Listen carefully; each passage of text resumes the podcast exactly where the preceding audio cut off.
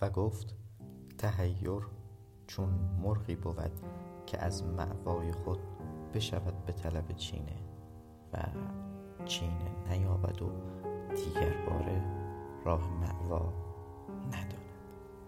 ابوالحسن خرمانی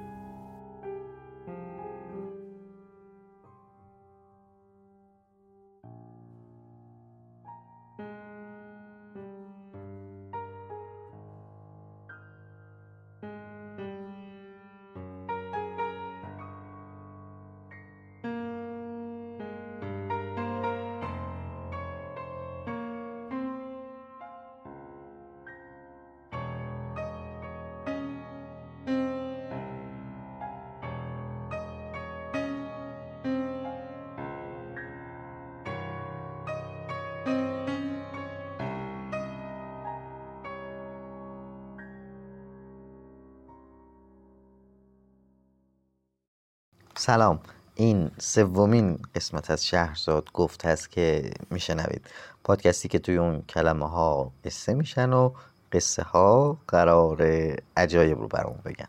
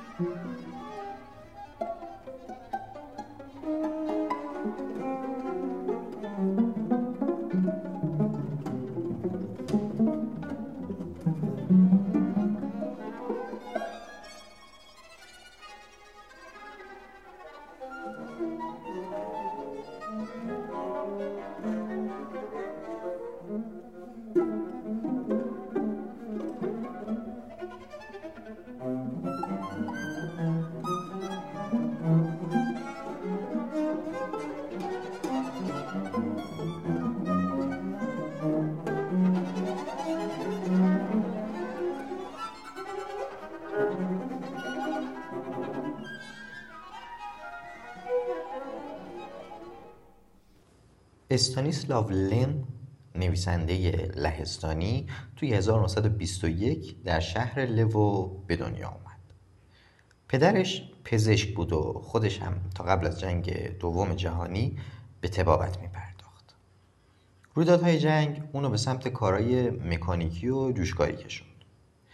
اونایی که لم رو می‌شناسن عموما اونو به خاطر رمان مطرحش سولاریس به یاد میارن تارکوفسکی توی 1972 بر مبنای سولاریس فیلمی رو ساخت که از نظر لم چندان هم به رمانش وفادار نبود. فیلم سولاریس توی همون سال جایزه ویژه هیئت داوران جشنواره کن را به دست آورد. اما رمان سولاریس درباره اقیانوسی است که حدود یک قرن پیش کشف شده. پلاسمایی سطح این اقیانوس رو پوشونده و مدار ناپایدار و خطرناک دو ستاره دوقلو رو پایدار نگه داشته. صد سال پژوهش های علمی به جز انبوهی فرضیات، نظریه پردازی ها و مناقشات علمی نتیجه ای نداشته. بدون اینکه دانش قطعی درباره این اقیانوس حاصل بشه یا بتونه با این بیگانه 700 میلیارد تونی ارتباطی برقرار کنه. سفینه فضایی پرومتئوس شخصیت اول داستان ما کریس کلوین رو به پایگاه فضایی سولاریس میرسونه. از کلوین برای مشکل عجیبی که توی پایگاه به وجود اومده بود درخواست کمک شده. کلوین به محض رسیدن به پایگاه مطلع میشه که گیواریان یکی از سه نفر اعضای باقی مونده گروهی که در سولاریس مشغول تحقیق بودن خودکشی کرده. اسنو یکی دیگه از اعضا کاملا سربسته به اون هشدار میده که مراقب بقیه اعضای گروه باشه. چرا که وقتی اون و سارتوریوس یکی دیگه از اعضا بدون اجازه اقیانوس سولاریس رو با اشعه ایکس بمبارون کردن سر و کله مابقی اعضا در پایگاه پیدا شده. کلوین مدام احساس می‌کنه که کس دیگه ای اون رو زیر نظر داره. افرادی رو در پایگاه می‌بینه. اما خودش هم حیران این میمونه که اینها خواب و خیال و توهمن یا که واقعیت. کلوین میخوابه و بعد از بیدار شدن همسرش ریا رو توی اتاق می‌بینه. همسرش 19 ساله هست. یعنی درست در همون سنی که ده سال پیش خودکشی کرده بود. وقتی از هم جدا شدن کلوین تهدیدهای اون به خودکشی رو نادیده گرفته بود. ریا درست همون شکل و شمایل اون روزها رو داره. ریایی که الان در کنار کلوین هست سردرگم و حیرانه. چیزهایی از حافظش کم شده ولی کسی رو که هرگز در عمرش نیده به خوبی به جا میاره. مردی که کلوین سه سال بعد از مرگ ریا ملاقات کرده. ریا قدرت بدنی فوق‌العاده‌ای پیدا کرده. آب جوش رو سر می‌کشه و قرصهای خواب بر اون تأثیری نداره. به مرور کلوین متوجه میشه که اقیانوس سولاریس دارای شعور هست و به اونچه در ناخودآگاه و خاطرات بشر هست عینیت و جسمیت میبخشه. داستانی که امروز بناست از استانیسلاو لم بشنویم از مجموعه خاطرات ستاره. و یا اسم خودمونی ترش نوشته های یونتیخی انتخاب شده. این مجموعه شامل بیست و چند سفرنامه هست که توی هر سفر نویسنده ما رو به دنیای ناشناخته ای می‌بره. من اول تصمیم داشتم سفر بیستم رو هم توی پادکستمون بخونم. اما توی اون حالت زمان این قسمت از پادکست خیلی طولانی می‌شد. همینطور سفر 18 که امروز بهش می‌پردازیم و سفر بیستم داستان نسبتا مشابهی دارن. برای همین یه خلاصه اجمالی از داستان سفر بیستم میگم و بعد از اون به سراغ متن اصلیمون میریم. توی سفر بیستم یونتیخی مسئول پروژه‌ای میشه که بناست اون با استفاده از سفر در زمان تاریخ بشر رو اصلاح کنن و با رفع خطاها اونو به کمال نزدیکتر کنن.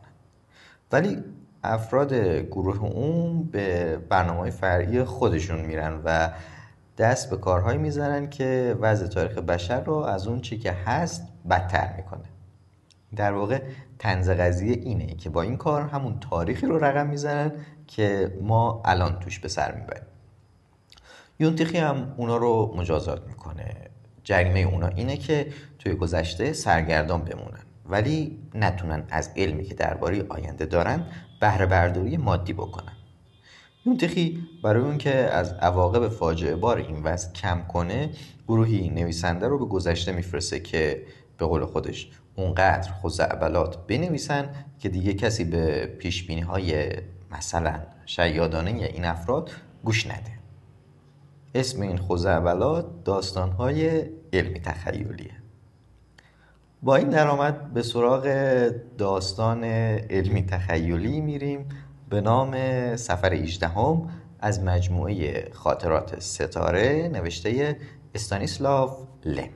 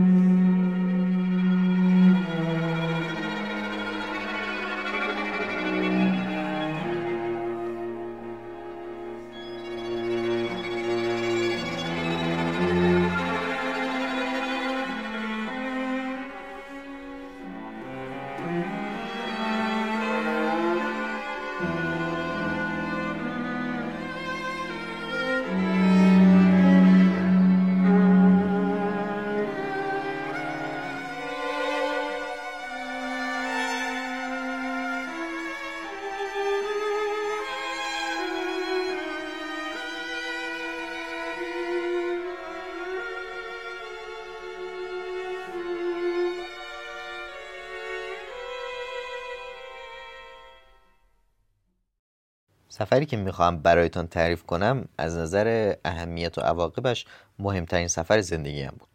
من مطمئنم که هیچ کس این ماجرا را باور نخواهد کرد. ولی همین که کسی حرفایم را باور نمی کند اگرچه متناقض به نظر می رسد کار مرا راحت تر می کند چون که من با آن چیزی که در نظر داشتم نرسیدم. صادقانه بگویم همه چیز خراب شد. حتی این واقعیت هم وجدان درد مرا تسکین نمی دهد که اشتباه نه از طرف من بلکه از سوی آدم های حسود و کودنی بود که سعی کردن نقشه های من را خراب کنند. بسیار خوب. هدف این سفر ساختن جهان بود. نه یک جهان دیگر یا عالمی جدید که قبلا هرگز وجود داشته وجود نداشته. نه خیر. منظورم همین عالم خودمان است که در آن زندگی می‌کنیم. در نگاه اول ادعای پوچ و محمل است. اینکه چطور کسی می‌تواند چیزی را بسازد که از قبل وجود داشته. اصلا مگر چیزی هم هست که قدیمی تر از این جهان برگشت ناپذیر باشد؟ ممکن است فکر کنید که آیا این فرضیه ابلهانه نیست که تاکنون هیچ چیز به جز زمین وجود نداشته و تمام کهکشانها، خورشیدها، ابرهای ستاره‌ای و راههای شیری سرابی بیش نبودند؟ اما اصلا اینطور نیست. چون که من واقعا همه چیز را ساختم. مطلقا همه چیز. از جمله زمین ما بقیه منظومه شمسی و ماورای کهکشان را.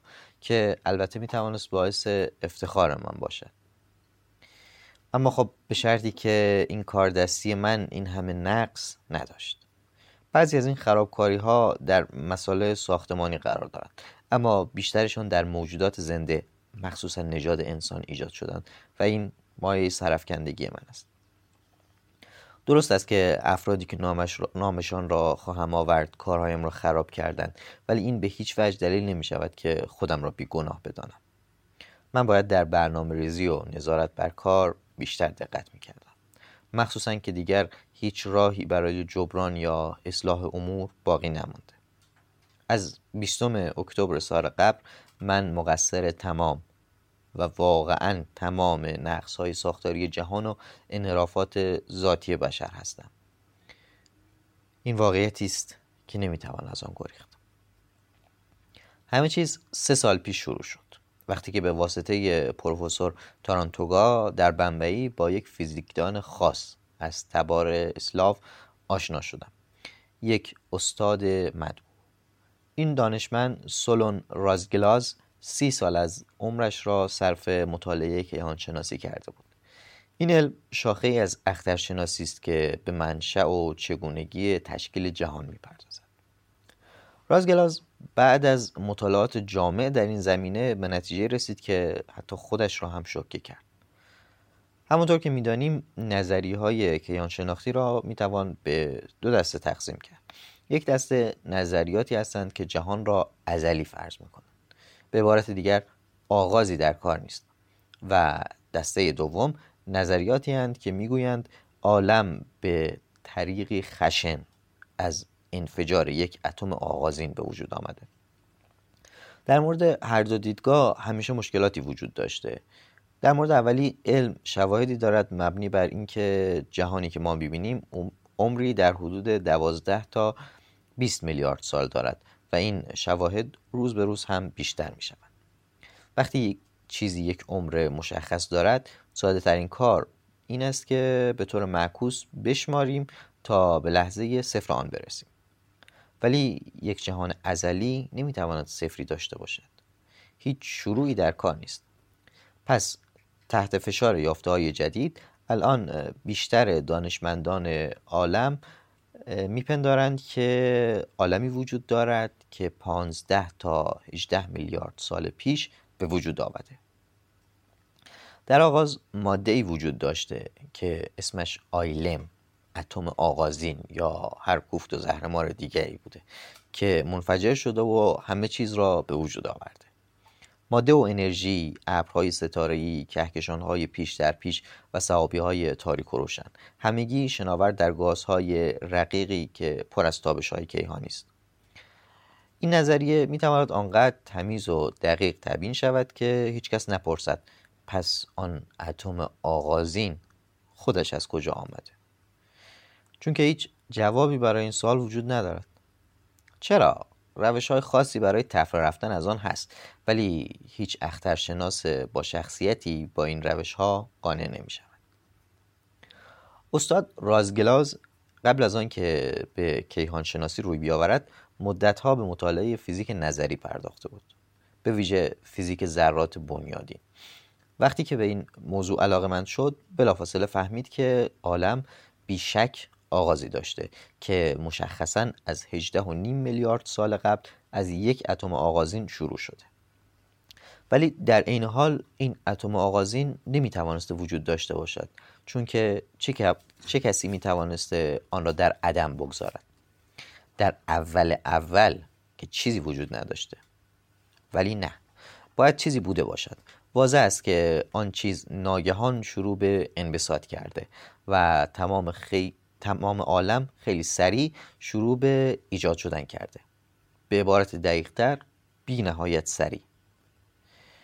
چرا این اتم آغازین بنیادین در حالتی خونسا باقی مانده و برای مدت زمانی نامعلوم به هیچ تحرکی منتظر نشسته؟ و آخر چه, چه چیزی توانسته آن را در آن لحظه چنان برانگیزد که باعث فروپاشی انبساط و تبدیل شدنش به جهانی چنین پرعظمت شود. همانطور که داشتم تئوری رازگلاز را مطالعه می کردم اغلب از او می پرسیدم که چه چیزی او را به سمت کشفیاتش راهنمایی کرده. آخر منشأ ایده های بزرگ همیشه برای من جذاب بوده و چه ایده بزرگتر از فرضیه کیهان شناختی رازگلاز استاد این انسان نازنین و فروتن گفت که ایده وی از دیدگاه کیهان شناسی سنتی کاملا غیر ممکن است. هر اخترشناسی می‌داند که بذر اتمی که فرض می شود جهان از آن به وجود آمده واقعا مشکل دارد. خب پس آنها در این مورد چه می کنند؟ هیچ. بیخیالش می شوند از این مسئله تفره می روند چون که خیلی ناجور است. با وجود این رازگلاز آنقدر شهامت داشت که تمام انرژیش را روی آن بگذارد.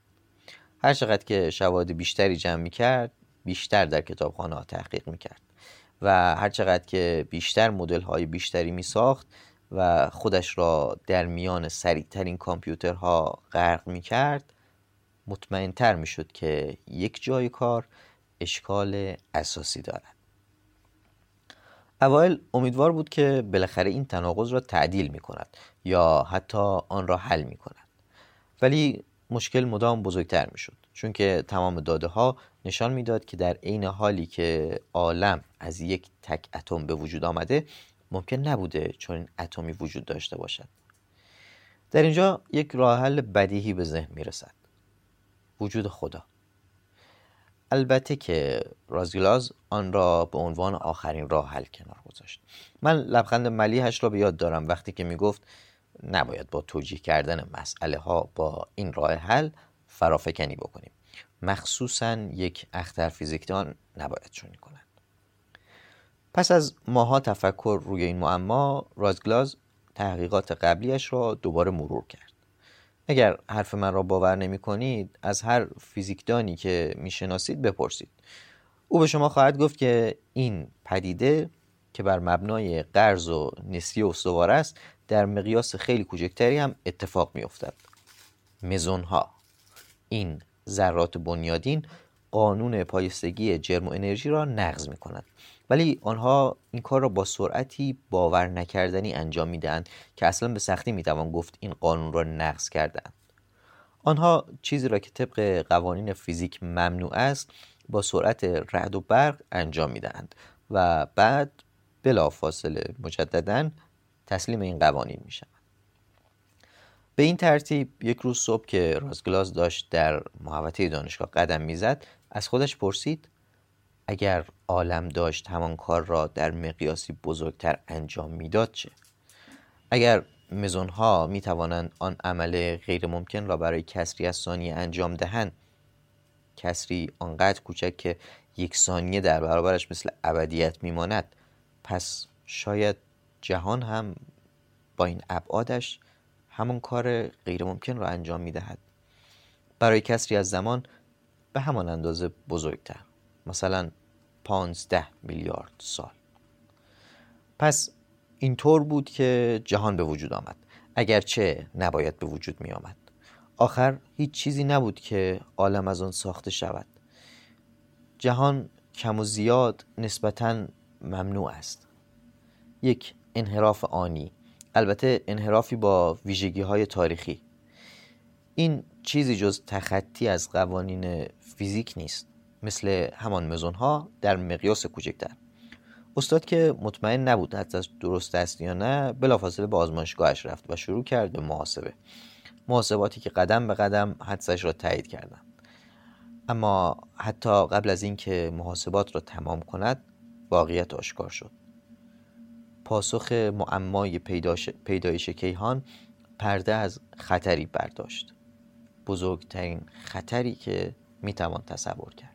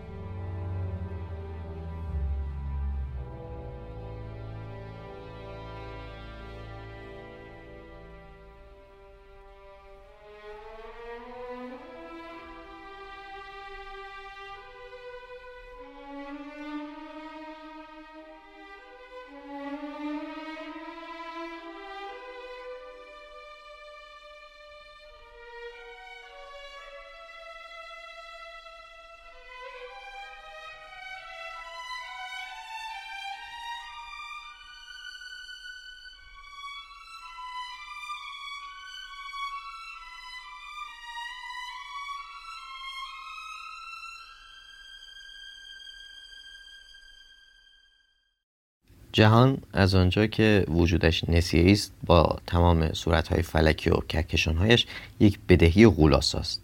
یک رسید استقراست یک سفته که بالاخره باید وصول می‌شد. جهان یک وام غیرقانونی از ماده و انرژی است. یک سرمایه با ارزش که در حقیقت یک بدهی است. از آنجایی که جهان یک نابهنجاری غیرقانونی است روزی مثل یک حباب میترکد. به همان عدمی سقوط می کند که از آن آمده. این لحظه لحظه است که همه چیز به نظم طبیعی خود باز میگرده اینکه جهان اینقدر وسیع است و اینکه همه چیز درون آن به وجود آمده همه به خاطر این است که ما با حسن تصادفی با بزرگترین ابعاد ممکن سر و کار داریم. رازگلاس بلافاصله شروع کرد به محاسبه اینکه لحظه نابودی کی فرا می‌رسد لحظه ای که ماده خورشید ستارگان سیارات و از جمله زمین به همراه همه ما نابود می‌شویم و به دیار نیستی می رویم. او فهمید که پیش بینی کردن این زمان محال است و البته این محال بودن نشان می دهد که عالم یک حسن تصادف بوده یک انحراف از قاعده. خطری که این کشف برای او آشکار کرد خواب شب را از سرش پراند. بعد از اینکه کلی با خودش کلنجار رفت تصمیم گرفت که نتایج تحقیقاتش را منتشر نکند. و به جای آن موضوع را با چند تن از اختر فیزیکدانان برجسته در میان بگذارد. آن دانشمندان صحت نظریات و نتایجش را تایید کردند. در این حال آنان هم تایید کردند که انتشار این یافته ها باعث پریشانی معنوی و هرج و مرج در جهان می شود طوری که عواقبش می تواند تمدن بشری را نابود کند. آخر وقتی آدم بفهمد که هر لحظه ممکن است همه چیز نابود شود من جمله خودش. دیگر چه انگیزه برایش باقی میماند که کاری ولو جنباندن انگشت کوچک دستش انجام دهد؟ موضوع مسکوت باقی ماند. رازگلاس این بزرگترین کاشف کل تاریخ با همکاران فاضلش به توافق رسید. او با کراهت تصمیم گرفت که تئوریش را منتشر نکند. در عوض شروع کرد به جستجو تا با استفاده از تمام امکانات فیزیک به نحوی به عالم کمک کند تا بلکه حیات قرضیش را تقویت و حفظ کند. اما تمام تلاشایش به در بسته خورد. غیر ممکن بود که بدهی کیهانی را با هر گونه عمل در زمان حال صاف کرد. بدهی توی خود کیهان نیست بلکه در منشأ آن است. در نقطه ای که در زمان در نقطه ای در زمان که عالم تبدیل شد به بزرگترین و در این حال بیدفاع ترین بدهکار به نیستی. در همین زمان بود که من با استاد آشنا شدم و هفته های زیادی را با مباحثه با او گذراندم.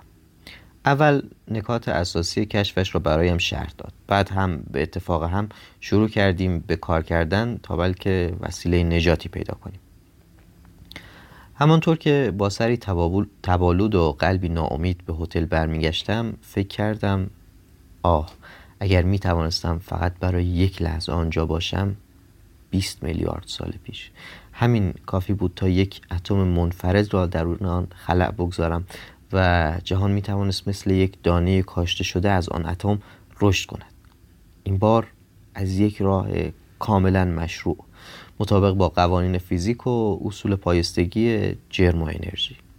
اما چطور می توانستم به آنجا بروم؟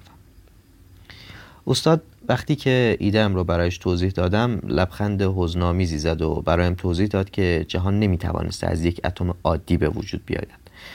هسته کیهانی باید انرژی لازم برای تمام فعل و انفعالات و رخدادهایی که باعث انبساط شدند و خلع ماورایی کهکشان را پر کردند می داشته. من به اشتباه هم پی بردم با این حال باز هم روی مسئله فکر می کردم. بعد یک روز بعد از ظهر همینطور که داشتم به پاهایم که از نیش پشه ها باد کرده بودند روغن میمالیدم فکرم رفت به روزهای گذشته یک بار که داشتم خوشه ستاره ای سگان شکاری را مرور می کردم چون کار دیگری نداشتم که انجام بدهم فیزیک نظری می خواندم. مخصوصا مجذوب فصلی شده بودم که راجع به ذرات بنیادین بود و فرضیه فاینمن را به یاد آوردم که می گفت ذراتی وجود دارد که خلاف جهت زمان حرکت می کنند. وقتی یک الکترون چنین رفتاری بکند ما آن را به شکل یک الکترون با بار مثبت پوزیترون در میابیم همانطور که پاهایم درون لگن دستشویی بود با خودم فکر کردم که چه می شود اگر یک الکترون را بگیریم و به آن شتاب بدهیم؟ جوری به آن شتاب بدهیم که شروع به حرکت عقب عقب در زمان کند. سریعتر و سریعتر. آیا نمی‌توان آنقدر آن را برانگیخته کرد که به آن سوی زمان آغاز کیهان پرواز کند به زمانی که هنوز هیچ چیز وجود نداشت؟ آیا جهان می توانست از این پوزیترون شتاب گرفته به وجود آید؟ با همان پاهای برهنه و خیس دوان دوان به سراغ استاد رفتم.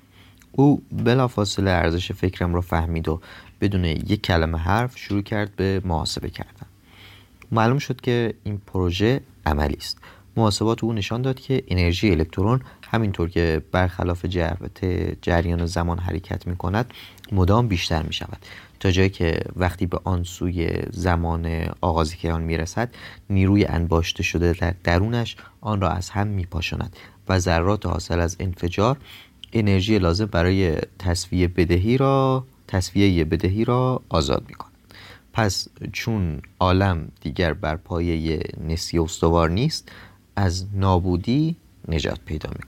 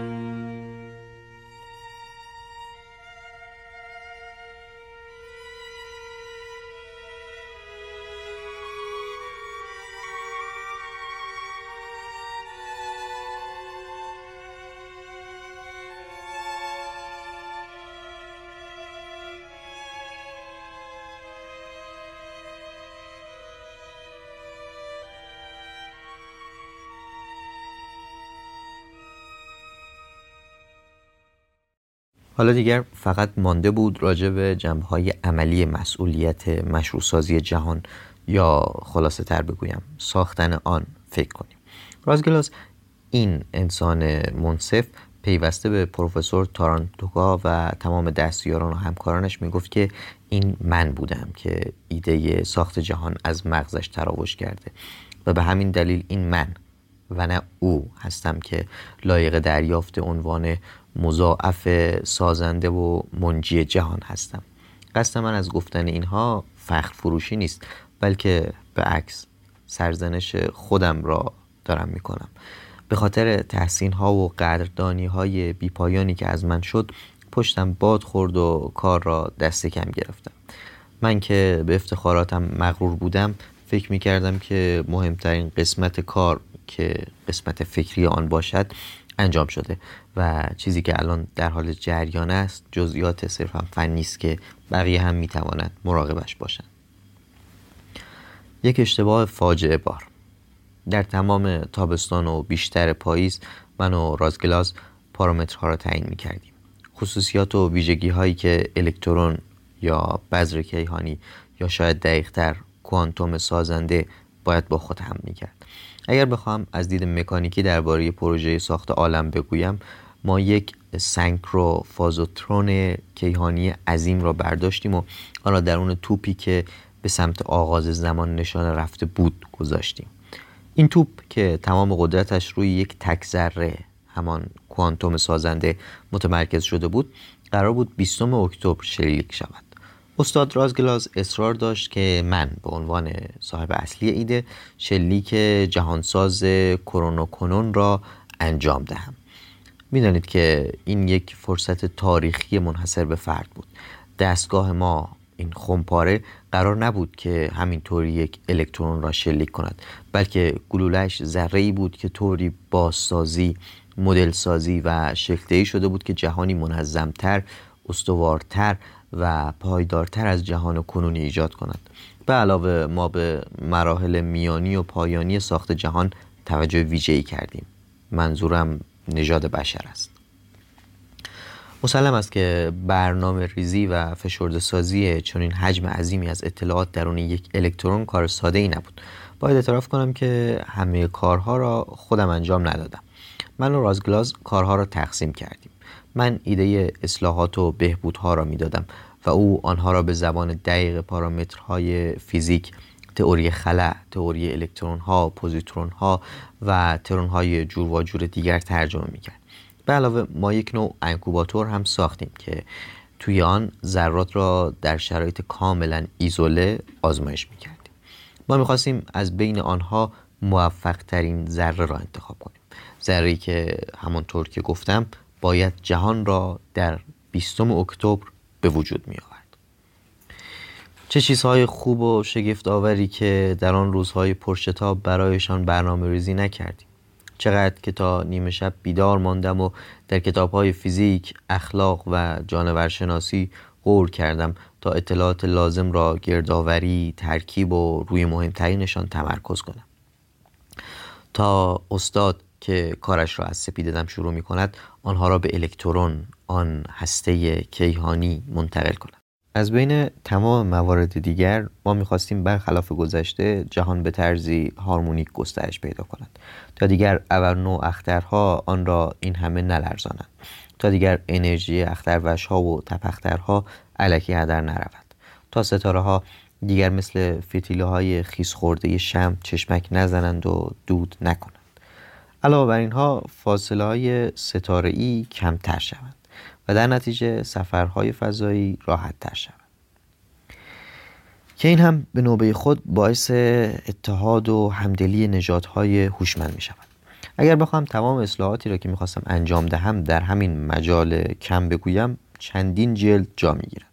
اما تازه از اینها مهمتر چیز دیگری بود. نیاز به توضیح نیست که چرا روی بشریت تمرکز کردم. چون قصد داشتم اصلاحش کنم و برای این کار قوانین تکامل طبیعی را تغییر دادم. همانطور که می‌دانیم تکامل یا عبارت بود از مسابقات سراسری بلعیدن ضعیفترها توسط قویترها نسل کشی جانوری یا توطعه ضعیفترها که از درون به قویترها حمله می‌کردند. زندگی انگلی تنها جاندارانی که یک زندگی شرافتمندانه حاصل دستمنج خود را دارند گیاهانند که با انرژی خورشیدی روزگار میگذرانند. بنابراین من سیستم کلوروفیلیزاسیون را روی تمام جانداران پیاده کردم. به ویژه انسان برگدار را طراحی کردم. از آنجایی که این به آن معنی است که دیگر شکمی در کار نیست به جای معده یک مرکز اعصاب که درست توسعه یافته را تعبیه کردم. البته همه این کارها را مستقیما انجام ندادم چون من فقط یک الکترون در اختیار داشتم. پس با همکاری استاد فقط این اصل را بنا نهادم که قانون بنیادین تکامل در این عالم جدید که دیگر مقروض نیست اساس رفتار شرافتمندانه هر نوع جاندار نسبت به دیگری باشد. به علاوه یک بدن زیباتر جنسیتی تعدیل یافته تر و بسیاری اصلاحات دیگر هم بودند که حتی نمی‌خوام به یادشان بیفتم. چون دلم به شدت میسوزد. همینقدر بسنده می‌کنم که بگویم تا آخر سپتامبر ما توپ جهانساز و گلوله الکترونیش را تکمیل کرده بودیم. هنوز محاسبات خیلی پیچیده‌ای بود که باید انجام می‌شد. اینها توسط استاد و دستیارانش انجام شدند. چون که نشان روی به سوی هدفی در زمان یا در این مورد قبل از زمان عملیاتی بود که به حد اکثر دقت نیاز داشت. با توجه به مسئولیت خطیری که داشتم باید در محل انجام کار خود میماندم و همه چیز را به دقت زیر نظر می‌گرفتم. ولی نه. خواستم کمی به خودم استراحت بدم. و به یک تفریحگاه کوچک رفتم. اگر راستش را بخواهید همه جای بدنم به خاطر نیش پشه ها باد کرده بود و به خاطر همین میل شدیدی برای فرو رفتن در آب سرد اقیانوس داشتم. اگر به خاطر نیش های آن پشه های لعنتی نبود ولی خب نمی‌خواهم تقصیر را گردن کسی یا چیز دیگری بیاندازم. همش تقصیر خودم است. درست قبل از رفتنم با یکی از همکاران استاد به نام اولیویوس بانچ بحثم شد. در واقع او حتی همکار استاد هم نبود. فقط یک دستیار آزمایشگاه و البته همشهری رازگلاز بود. این آقا که کارش مراقبت از وسایل بود درخواست غیر منتظره کرد. اینکه نام او نیز در لیست سازندگان جهان آورده شود. دلیلش هم این بود که اگر او نبود کرایوترون ها کار نمی کردن و اگر هم کرایوترون نبود گلوله الکترونی درست کار نمی کرد و چه و چه. طبیعتا من به اون خندیدم و او هم به ظاهر عقب کشید. ولی در واقع شروع به تحریزی نقشه هایش در خفا کرد. از آنجایی که خودش نمی‌توانست کارهایی که به هوش نیاز داشت را انجام بدهد توته ای را با کمک دو تا از آشناهایش ترتیب داد. آنها از آن علاف هایی بودند که دوروبر انستیتوی تحقیقات هسته بمبئی پرسه می زدن. به امید که یک کار بی زحمت پیدا کنند. نام آن دو است آروت و لوسیفر بود. یکی آلمانی و یک آمریکایی. همانطوری که در تحقیقاتی که بعد از حادثه انجام گرفت مشخص شد بانچ آنها را نیمه شب به آزمایشگاه آورد. بقیه کارها هم به لطف بیدقتی دستیار دوم استاد رازگلاز انجام شد. یک دانشجوی دکترا به نام سارپینت. سارپینت کلیدها را همین جوری روی میز گذاشته بود و همین کار را آسان تر کرد. او بعدا ادعا کرد که بیمار بوده و گواهی پزشکی آورد. ولی خب تمام انستیتو می‌دانستند که او با یک خانم متعهل رابطه دارد. با یک حوا. و فکرش آنقدر درگیر سر و سرش با آن خانم بود که وظایف رسمیش را فراموش کرده بود. بانچ همدستانش را سراغ کرایتورون برد. آنها بطری خلع کرایتورون را بیرون آوردند و از محفظه درون آن گلوله گرانبها را درآوردند و پارامترهای تنظیمات مفتعضهشان را روی آن اعمال کردند. نتایج این کار را هر کسی می‌تواند ببیند. کافی است یک نگاهی به دوربرتان بیاندازید و ببینید که آنها چه کردند. بعدش در دادگاه در حالی که هر کدام تقصیر را به گردن دیگری میانداخت ادعا کردند که نیتشان خیر بوده و حتی انتظار داشتند که ازشان تجلیل نیز بشود. مخصوصا به این خاطر که سه نفر بودن یک تسلیس فوقالعاده.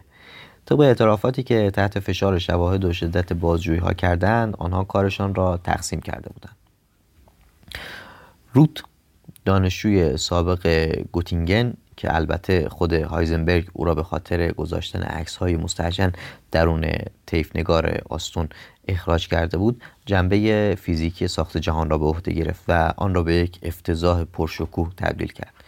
به خاطر کارهای اوست که نیروهای هسته‌ای به اصطلاح نیروهای هسته‌ای به اصطلاح قوی و ضعیف با هم برابر نیستند. یا تقارن قوانین پایستگی جرم و انرژی کامل نیست. هر فیزیکدانی سریع می‌فهمد که منظورم چیست. همین روت کسی که در یک جمع زدن ساده اشتباه کرد. مسئولیت این واقعیت است که الان وقتی بار الکترون را حساب می کنیم به مقداری نامتناهی می رسیم این هم به خاطر بیعقلی اوست که کوارک ها را هیچ جا نمی توان پیدا کرد. هرچند در تئوری وجود دارند.